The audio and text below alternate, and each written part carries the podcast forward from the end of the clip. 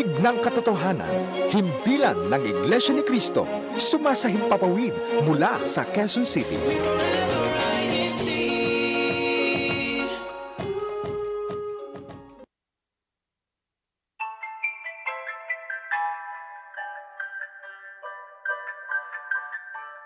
Paano dapat isagawa ang paglilingkod sa Panginoong Diyos? Aling aral ang dapat sundin at sampalatayanan sa ikapagtatamo ng buhay na walang hanggan? Upang ating matiyak ang kasagutan, suriin natin.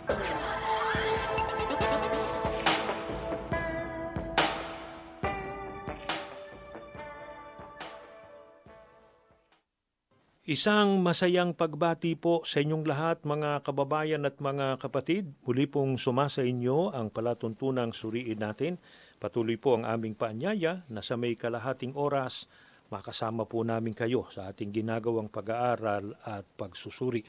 Tulad po ng dati, ako po ang kapatid na Israel Solano. At ako naman po ang kapatid na Gerson Nonato, patuloy na nag-aanyaya po sa inyo na samahan po ninyo kami sa gagawin nating pagsusuri ng mga salita ng Diyos. Ang paniniwala po tungkol sa Panginoon Diyos at sa ating Panginoong Heso Kristo e eh dapat po na masalig sa banal na kasulatan upang huwag pong mahulog ang sinuman sa maling paniniwala ng ating Panginoong Heso Kristo ang tunay na Diyos. Bakit mm-hmm. po?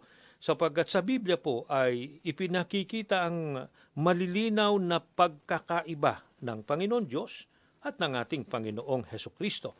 Ang malilinaw na pagkakaibang ito po ay nagpapatunay na hindi po Diyos ang ating Panginoong Heso Kristo. Totoo po na maraming katangian ang ating Panginoong Heso Kristo na kakaiba at nakahihigit po sa karaniwang tao. Ngunit hindi po ito nangangahulugan na siya'y Diyos sa kanyang likas na kalagayan. At bagaman ang ating Panginoong Heso Kristo po nagtataglay ng maraming dakilang katangian na siyang dahilan kung kaya't naipagkamali ng iba na siya'y Diyos, gayon man maraming mga katangian ang tunay na Diyos na hindi pa rin natin masusumpungan sa ating Panginoong Heso Kristo. At yan po ang ating susuriin, pag-aaralan, ipaglilingkod po namin sa inyo sa pagkakataong ito.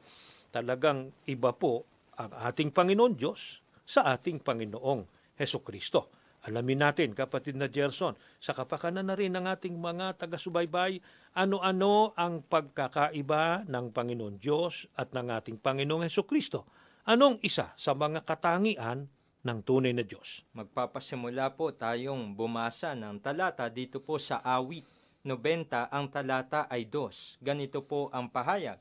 Bago nalabas ang mga bundok o bago mo nilikha ang lupa at ang sanlibutan, mula nga ng walang pasimula hanggang sa walang hanggan, ikaw ang Diyos. Maliwanag po ang pagpapakilala ng Biblia tungkol sa Panginoon Diyos ang sabi po, mula nga ng walang pasimula hanggang sa walang hanggan, ikaw ang Diyos. Ang isa po sa mga katangian ng Panginoon Diyos, batay na rin po sa inyong narinig, pagtuturo po ng banal na kasulatan. Ang tunay na Diyos po, walang pasimula at walang hanggan. Kapag ka may pasimula, kapag ka merong hangganan, di ba? Eh isa lang ibig sabihin, hindi sa Diyos. Opo. Di ba? Sapagkat ang tunay na Diyos, walang pasimula at walang hanggan. Ang katangian po bang ito ng tunay na Diyos, eh taglay rin ng ating Panginoong Heso Kristo? Ang ating Panginoong Heso Kristo po ba ay katulad ng Panginoon Diyos na wala ring pasimula? Ganito po ang sagot ng Biblia sa 1.8.42. Sinabi sa kanila ni Jesus, kung ang Diyos ang inyong ama, ay inyong iibigin ako, sapagkat ako'y nagmula at nanggaling sa Diyos, sapagkat hindi ako naparito sa aking sarili, kundi sinugo niya ako. Ang Panginoong Kristo po mismo ang nagpatunay, mga mahal naming tagapakinig, na siya ay may pasimula. Ang sabi po niya, ako'y nagmula at nanggaling sa Diyos sapagkat hindi ako naparito sa aking sarili, kundi sinugo niya ako. Isinugo ng ating Panginoon Diyos ang ating Panginoong Heso Kristo. Opo. Kaya hindi siya Diyos eh. Opo. Ang ating Panginoong Heso Kristo, ang Diyos, yung nagsugo sa Kanya. Opo. Iba ang Panginoong Heso Kristo na nagmula sa Panginoon Diyos kaysa sa Panginoon Diyos na Kanyang pinagmulan o nagsugo sa Kanya. Kaya yung katangian ng Panginoon Diyos na walang pasimula, eh hindi katangian ng ating Panginoong Heso Kristo. Nagpapatunay lamang hindi sa Diyos. Opo. Kung ang Panginoon Diyos walang pinagmulan, ang ating Panginoong Heso Kristo mayroong pinagmulan. Nagmula siya at nanggaling sa ating Panginoon Diyos. At yun mismo ang pagtuturo nga ng ating Panginoong Heso Kristo na dapat nating sampalatayanan. Di ba? Ano pa ang katangian ng tunay na Diyos, kapatid na Jason? Ganito naman po ang nakasulat sa unang Timoteo 1 ang talatay 17. Ngayon sa haring walang hanggan, walang kamatayan, di nakikita, sa iisang Diyos ay ang kapurihan at kaluwalatian magpakailan-kailanman siya nawa. Ang ating Panginoon Diyos po, ang tunay na Diyos, ayon po sa pagpapakilala ng Biblia, haring walang hanggan, walang kamatayan. Kaya ang sabi sa talatang binasa natin sa unahan, siya anya'y walang hanggan. Opo. Di ba? Eh, taglay ba ng ating Panginoong Heso Kristo ang katangiang ito ng ating Panginoon Diyos? Hindi ba nakaranas ng kamatayan ang ating Panginoong Heso Kristo? Ganito po ang sagot sa atin ng banal na kasulatan sa 1.19, 30 at 33. Nang matanggap nga ni Jesus ang suka, ay sinabi niya, naganap na, at inuyokayok ang kanyang ulo at nalagot ang kanyang hininga. Ngunit nang magsiparoon sila kay Jesus at makitang siya'y patay na, ay hindi na nila inumog ang kanyang mga hita sa mga talatang binasa po natin, pinatutunayan na ang Panginoong Kristo'y may kamatayan sapagkat nalagot po ang kanyang hininga at ito pa ay nasaksihan po ng mga tao. mm Eh, yung iba, medyo ano dyan eh. Sabi ng iba, nalagot lang naman na niya. Kaya nga may talatang 33 eh, di ba? At nang makitang siya anya'y patay na. O, Opo. talagang namatay. Di ba? Eh, isa lang pinatutunayan, hindi nga sa Diyos. Sapagkat kung Diyos ang ating Panginoong Heso Kristo, dapat wala siyang kamatayan, wala siyang hanggan. Samantalang napakalinaw ng katunayan na ang ating Panginoong Heso Kristo po'y namatay eh.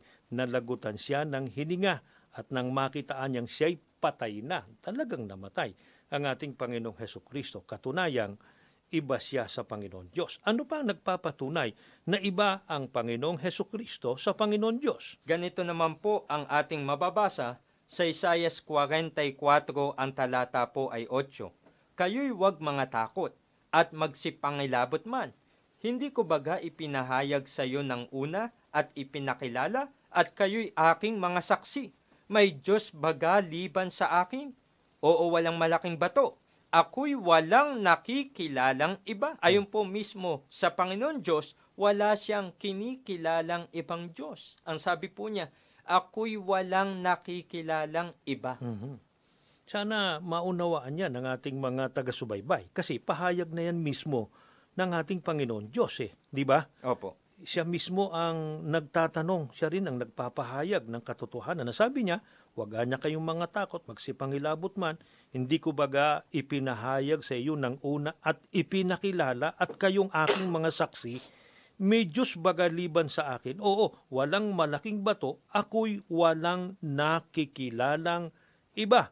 Opo. Maliwanag po na ang ating Panginoon Diyos, iisa lamang. Siya mismo ang nagtuturo na wala na siyang nakikilala pang iba. Kaya kapag ka merong kinikilala pang iba na Diyos, eh hindi Diyos yun. Opo. Tiyak na hindi Diyos yun. Sapagkat ang tunay na Diyos, wala nang nakikilala pang ibang Diyos. E ang ating Panginoong Heso Kristo ba, katulad nga ng tunay na Diyos na wala ring kinikilalang Diyos?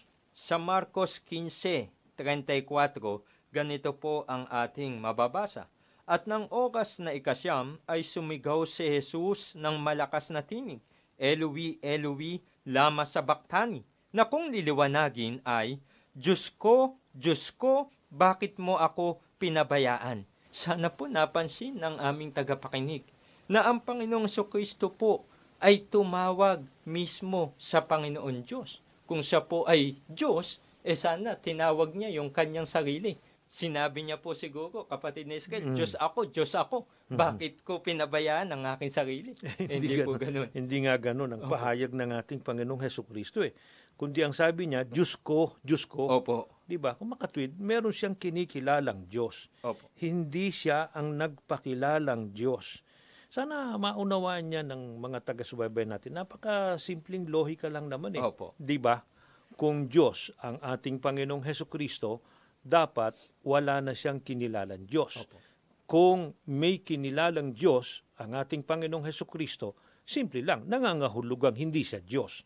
Sapagkat iisa lang ang tunay na Diyos. At ang isang tunay na Diyos, wala nang nakikilala pang ibang Diyos. E ang ating Panginoong Heso Kristo, merong kinilala. Di ba? Kaya nga sabi niya, Diyos ko, Diyos ko, bakit mo ako pinabayaan? Kaya yun ay katunayan na hindi nga siya Diyos, kundi siya'y tao na merong kinikilalang Diyos. Ano pa ang katangian ng Panginoon Diyos na wala sa ating Panginoong Heso Kristo? Ganito po ating mababasa sa Isayas 40, ang talata naman po ay 28. Hindi mo baga naalaman? Hindi mo baga narinig? Ang walang hanggang Diyos, ang Panginoon, ang may lalang ng mga wakas ng lupa, hindi nanlalata o napapagod man, walang makatarok ng kanyang unawa. Batay po sa binasa natin, ang isa sa mga katangian ng tunay na Diyos, hindi nanlalata o napapagod man. Mhm. E yan bang katangian na yan ng tunay na Diyos nasa ating Panginoong Heso Kristo? Apo. Ang ating Panginoong Heso Kristo ba ay nakaranas ng pagkapagod sa kanyang paglalakbay? Sa 1.4.6, ganito po sagot ng Biblia, At naroon ang balon ni Jacob. Si Jesus nga, nang napapagod na sa kanyang paglalakbay, ay naupo sa tabi ng balon. Mag-iika-anim na nga na ang oras. Hindi po katulad ng Panginoon Diyos na hindi napapagod, ang ating Panginoong Kristo po, batay sa binasa natin, ang sabi po, si Jesus nga, nang napapagod na sa kanyang paglalakbay, ay naupong gayon sa tabi ng balon. Ang tanong ko sa iyo, kapatid na Jason, bakit ang ating Panginoong Heso Kristo ay naupo? Eh sapagkat gusto pong magpahinga. Eh bakit kailangan niyang magpahinga? Eh dahil po napagod. O napagod siya sa kanyang paglalakbay. Opo. Kung tunay na Diyos siya, eh hindi siya dapat napagod. Opo. Di ba? Pero katunayang hindi nga siya Diyos, eh tulad natin, napagod ang ating Panginoong Heso Kristo kasi nga tao ang kanyang likas na kalagayan. Opo. Sabi ng iba, eh hindi po ba maaari na ikonsidera na natin na Diyos ang ating Panginoong Heso Kristo? Total, pinuno naman siya ng ating Panginoon Diyos ng iba't ibang mga katangian. Hindi ba ang ating Panginoong Heso Kristo yung Panginoon, tagapamagitan, tagapagligtas? Siya lamang ang tanging tao na hindi nakagawa ng kasalanan. Kaya siguro naman ay maaari nang ikonsidera na Diyos ang ating Panginoong Heso Kristo. Tama bang isipin nyo? Tama bang gayon ang ikonklusyon natin? Eh dapat po ang ating pong sangguniin dyan ay ang banal na kasulatan. Ganito po ang pagtuturo sa atin sa unang Korinto 15, 27 hanggang 28. Pagkat lahat ng bagay ay napasuko na niya sa ilalim ng kanyang mga paa, sa pagbanggit ng lahat ng bagay, maliwanag ng hindi kasama ang Diyos na nagpasuko ng lahat ng bagay kay Kristo. Kung magawa na ang lahat ng ito, ang anak naman ang paiilalim sa Ama na nagpasuko ng lahat ng bagay sa anak upang ang Diyos ay maging hari ng lahat. Yung sinasabi po nila na dapat i-consider ng Diyos ang Panginoong Kristo dahil sa ang lahat ng bagay ay nasa ilalim niya, ay hindi po sang-ayon sa itinuturo ng Biblia. Sapagkat ayon po sa Biblia, kung ang lahat ng bagay ay napasuko man sa ilalim ng paa ni Kristo, maliwanag niya na hindi kasama ang Diyos na nagpasuko ng lahat ng bagay kay Kristo. Sapagkat ang sabi rin po ng Biblia, kung magawa na ang lahat ng ito, ang anak naman ang paiilalim sa Ama na nagpasuko ng lahat ng bagay sa anak upang ang Diyos ay maging hari ng lahat. Totoo ng ating Panginoong Heso Kristo, maraming mga karangalan, maraming mga kadakilaan, mga katangian, pero hindi po nangangahulugang maaari na natin siyang kilalaning Diyos eh. Kasi po, lahat ng mga yon isusuko naman niya sa ating Panginoon Diyos. Di ba? Opo. Para lamang patunayan sa atin na nakahihigit ang ating Panginoon Diyos sa ating Panginoong Heso Kristo. Malinaw po na malinaw ang malaking pagkakaiba ng ating Panginoon Diyos at ng ating Panginoong Heso Kristo ayon sa pinahayag po ni Apostol Pablo. Ang lahat ng mga bagay pasusukuin ng ating Panginoon Diyos sa ilalim ng paa ng ating Panginoong Heso Kristo. Subalit, pagkatapos na mapasuko na ang lahat sa Panginoong Heso Kristo, ang Panginoong Heso Kristo naman po ang susuko sa ating Panginoon Diyos upang ang Panginoon Diyos ang maging lahat sa lahat. Iba po ang susuko kaysa susukuan.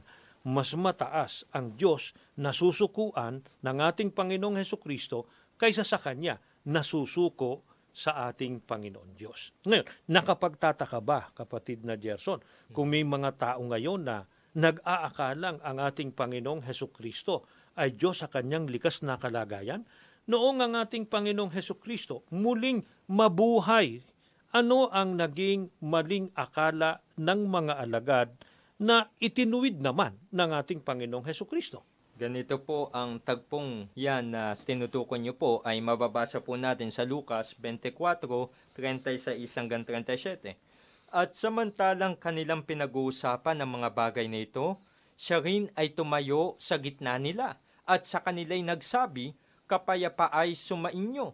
Datapwat sila'y kinilabutan at nangahintakutan at inakala nila na nakakakita sila ng isang espiritu. Hindi po tayo dapat magtaka kung sa panahon natin ngayon ay may mga taong nag-aakala na ang Panginoong Kristo ay Diyos sapagkat noon pa mang una ay may mga tao po na ang sabi nga po ay inakala nila na nakakakita sila ng isang espiritu nang si Kristo po ay mabuhay na magmuli at nagpakita sa kanyang mga alagad. Ano ba ang kahulugan ng akalain ng mga alagad ng Panginoong Heso Kristo na siya'y espiritu? Sino ba ang espiritu na inakala nilang si Kristo? Sa 1 4.24, ganito po ang pahayag. Ang Diyos ay espiritu at ang mga sa kanya'y nagsisisamba ay kinakailangang magsisamba sa espiritu at sa katotohanan. Ang Diyos po ang espiritu. Kaya nang sabihin na akala nila ay nakakakita sila ng isang espiritu, eh nangangahulugan lamang na inakala ng mga alagad na ang Panginoong Kristo po ay Diyos. Mhm. E pumahayag ba ang ating Panginoong Heso Kristo na siya ay akalaing Diyos? Hindi ba itinuwid ng ating Panginoong Heso Kristo yung maling akala ng kanyang mga alagad?